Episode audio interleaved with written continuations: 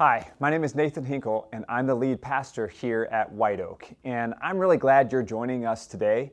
We are wrapping up a really important series, which we have been calling Moving Mountains.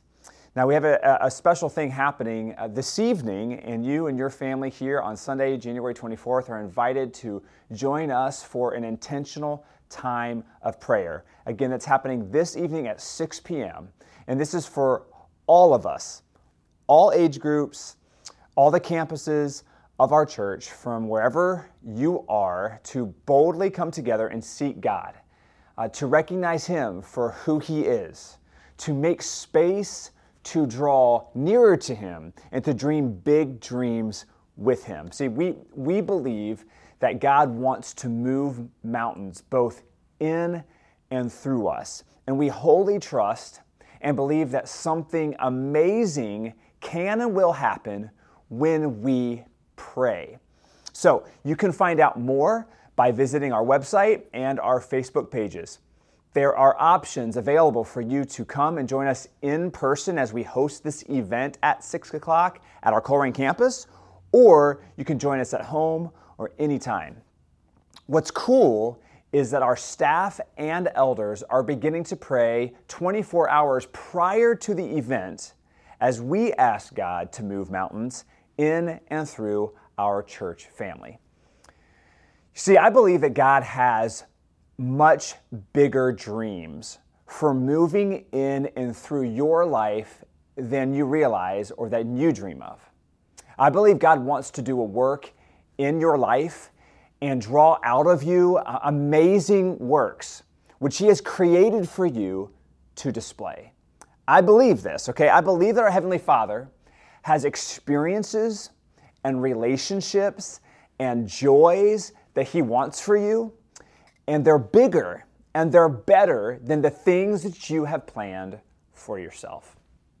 So, because of that, I believe God has big dreams for our church too. I really believe, I, I believe that White Oak, in our 190 years of existence, can you believe that? 190 years, that we've only scratched the surface of our potential for generosity, scratched the surface of potential for making movements in our city, for pioneering new ways to serve the needs of other people, and to connect those who don't know God to full life in Jesus. You see, I'm convinced that God has planned and dreamed up mountain moving endeavors for every man, for every woman, for every teenager, and every child, and for our city and for our church. My boys growing up had a bin full of superhero toys and costumes and weapons and helmets and masks and all of it. They collected all kinds of Marvel character things. And they did this because you see, it wasn't enough just to watch the movies about these characters. We have this built in desire to experience the adventure for ourselves. We have an instinctive need to be part of the journey too. So we gather things around us and we act out the part so that we can feel like super connected to the action. And the truth is, we don't really ever outgrow this.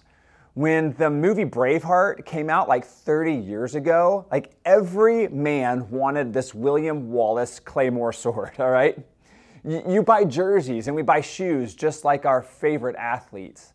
We accumulate things and we make plans for our successes because there is this image of a life that we want to be living. And we do this because it's not enough to watch from the sidelines. We want to live a piece of the adventure.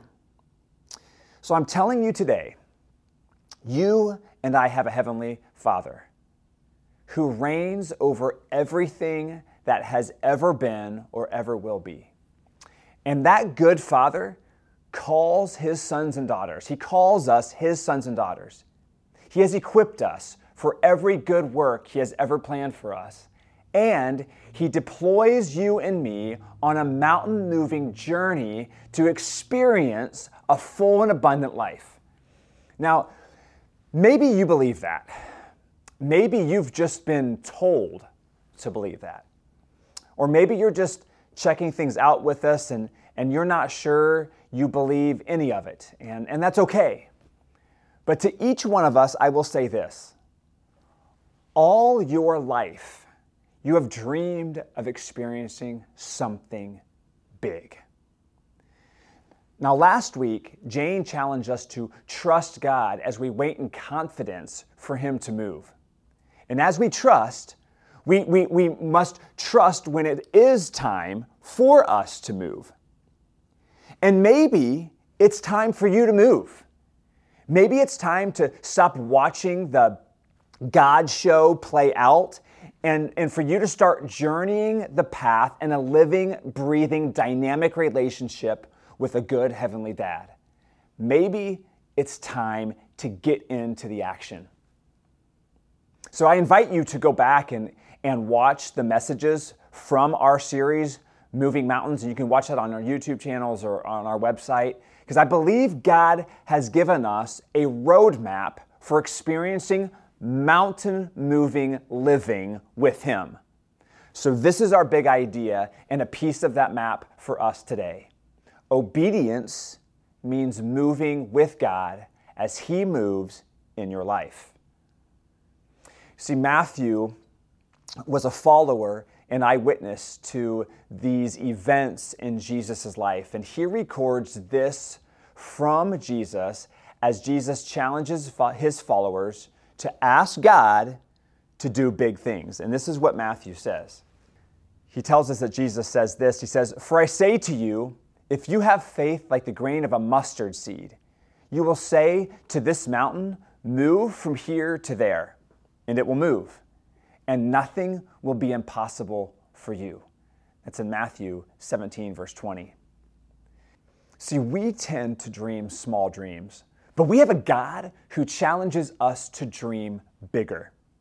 Left on our own, we, we dream dreams which are small and, and we live out religious obligations or, or undertones which leave us unfulfilled. Teenagers, let me ask you this uh, Have you ever thought that God wants you to experience more freedom and adventure when you pour out your life for the benefit of others and, and, and investigating Him rather than what you will ever find in disobedience and the pursuit of, of trying to fit in? Like, men, like, guys, have you ever thought that God dreams of refining your integrity, character, and, and selfless strength to lift up your coworkers and your family. And, and that's more than your desire to, to feed your secret and addictive appetite. Like, ladies, have you ever thought that God has big desires for your life and your family? And it has less to do with, with, with appearances and perceived success and it has much more to do with your heart and your voice and your actions reflecting His and passing that along to your family and friends. Church, like those of you who are, who are part of our church family, have you ever thought that God has big dreams for us, which go beyond the occasional church attendance or, or Bible study? That He invites us into the fray of active discipleship of other people? to love in ways which stretches us to uncomfortable levels and to, to risk our reputation, our plans, or our, our finances in order to flip our schools and our city upside down in the name of Jesus. You see, most of us don't think that way. And I know that I often don't. I have a very narrow and low view sometimes of the things that God wants to accomplish in and through me. And I have a hunch that you often do too. See, we need help to lift our eyes up from the current things we've settled for and to answer God's invitation to our lives to jump onto the path to participate in His dreams for our lives. Obedience means moving with God as He moves in your life. Obedience means moving with God as He moves in your life. and let me show you what obedience looks like according to Jesus. Matthew records Jesus' words just after his invitation for us to experience um, mountain moving faith. And I want to read this portion uh, to you now. This is verse 21 of that same chapter. Not everyone who says to me, Lord, Lord, will enter the kingdom of heaven, but only the one who does the will of my Father who is in heaven. Many will say to me on that day, Lord, Lord, did we not prophesy in your name? And in your name drive out demons? And in your name perform many miracles? And then I will tell them plainly, I never knew you. Away from me, you evildoers. And that's in Matthew chapter 7, starting in verse 21. See, this is a very difficult thing to hear Jesus say. But I want, you to, I want to remind you of something. This comes along with the things that we've already talked about in some of the things Jesus has done and said in his life up to this point. Earlier, you may remember in the series when we talked about Jesus curses a fruit tree for not bearing fruit, like it wasn't doing what it was intended to do. Later, Jesus rebukes his disciples' inability to perform the ministry that he's empowered them to do. And it comes after he challenges them to have just a small amount of faith, which has the power to move mountains. And then he comes to this. We come to these, these hard words that we hear Jesus say. And he's saying, in essence, not everyone who calls me Lord will put their lives under my lordship. Not everyone who uses the right religious words has synced their hearts inwardly with their outward expressions. Some people who do religious things do them because they believe that they draw a little more of heaven closer to themselves. But in truth, they're far off. It's difficult things to hear Jesus say. But you see, many of us have been attending, dressing up, collecting some cool tokens that remind us of God, but we haven't been following Him.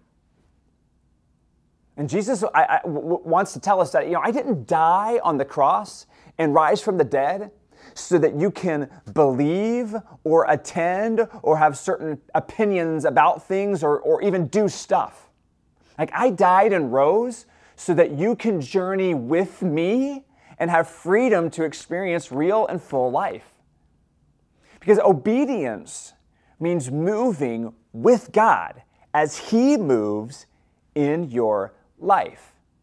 So here's the first thing I would say that that means for us, and that is that you make Him more to you. You make Him more to you. When you say Lord or Master or Father or Jesus, submit your life to Him.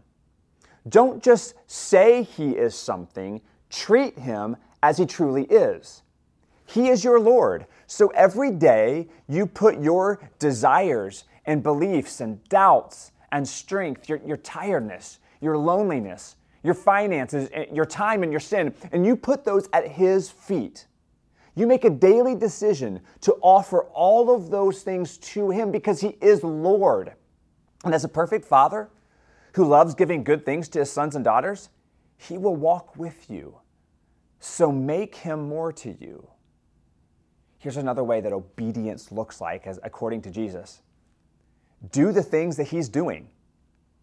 Like stop being religious and start being with him. Find something he's doing around you and join him in doing that thing. Obedience, you see, is not following the rules, it's following Jesus and doing the things he's doing. That's obedience. So find someone who is lonely and be a friend to them. Find someone who needs something you have and give it to them. Find who needs your time and serve. Like, who needs your forgiveness, a kind word, or hope? Look around you. What has been left undone? Meet God there in doing that thing. Do the things He's doing. Third thing that obedience looks like for Jesus get to know him deeply. In Matthew chapter 7, Jesus tells his disciples what he wants you and I to, to know that he wants us to know him. He wants you to know him intimately. He wants a relationship with you and not just lip service or religious obligation. Can you imagine how your view of God would change if you pursued Him actively? And pursuit isn't a Sunday morning or when I happen to watch online, you know, something. It's a step by step practice of seeking His Word, listening, asking questions, seeking answers, gathering wise, Jesus loving friends around you. Because obedience looks like getting to know Jesus deeply. Obedience means moving with God as He moves in your life. And if we don't answer Jesus' invitation, then we settle for a boring, mundane faith, or we end up abandoning it altogether because we don't see the purpose or value. See, we think faith is only the things that we believe, so it's easier to put that aside when something else comes along that sounds better. But Jesus is adamant that belief manifests, its, manifests itself in obedience to active deployment. So you put on the cape, you can put on the, the costume, but you don't have his strength. You can put on a, a Batman mask, but you can't fight like he can. You can make more money, but you'll never be satisfied. And you can pull off success, but you'll always feel like you're failing somewhere. You can have tons of followers and, and collect tons of likes, but that doesn't make you worth more. You can try to work your way to heaven, lots of people do, but you'll never get there unless you put your trust in Jesus who went to the cross because you can't be good enough. He submitted in obedience to the cross so that you and I may have an intimate relationship with God. And in that intimate walk with God, experience the full life that we can find only through Jesus. Like you and I can believe in God and never learn what it means to know Him. And you can know Him and yet never really follow Him. But if you follow Him, then you'll be deployed to change lives, instill hope, do the impossible, share love, and change your family and your schools and your workplace and our city because you're obedient to the one who moves mountains. Jesus' friend and, and follower, John, he wrote this, and, and, and I want us just to, to wrap up with this here today. He says this This is the confidence we have in approaching God, that if we ask anything according to his will, he hears us. That's 1 John chapter 5, verse 14. Once I heard a speaker say this at a conference I, I was attending. He said, Don't let anyone have bigger dreams for your church than you have. Now, in other words, he was saying, You should be dreaming bigger and more for your church like than anyone else. So maybe for White Oak, we say, wouldn't it be great to have like one more campus location launched in the next couple years? And I would say, well, what would it look like to launch five? we say maybe we want more kids in our children and student ministry. And I say, well, what about more adults who are willing to come around six or eight kids each? Can you imagine the multiplying effect of that? We say maybe we want more people filling our buildings. But what about more people who are willing to partner with two or three people each, teaching each other to mimic the life of Jesus? Can you picture how exponentially that multiplies? We talk about reaching the community. Well, think about what you mean by that and then multiply it by 10. What does it look like to have that kind of impact? Instead of more people attending our church, what if more and more people were sent and deployed from our church to take the love of Jesus into our circles of influence? Now, you can't outdream God, but you and I can step into the journey He's invited us to be on, and we can participate in His big dreams for our lives. So here's our, the action step I want to leave you with here. Pastor and author Mark Batterson says this Every dream is created twice. The first creation is mental. Every invention, every business, every building, every painting conceived in the right brain imagination first. It's nothing more than a single cell idea at that point. The second creation is physical. You can make it obedient to Christ via blood, sweat, and tears. He goes on to say if your dream is a book, you make it obedient with a keyboard.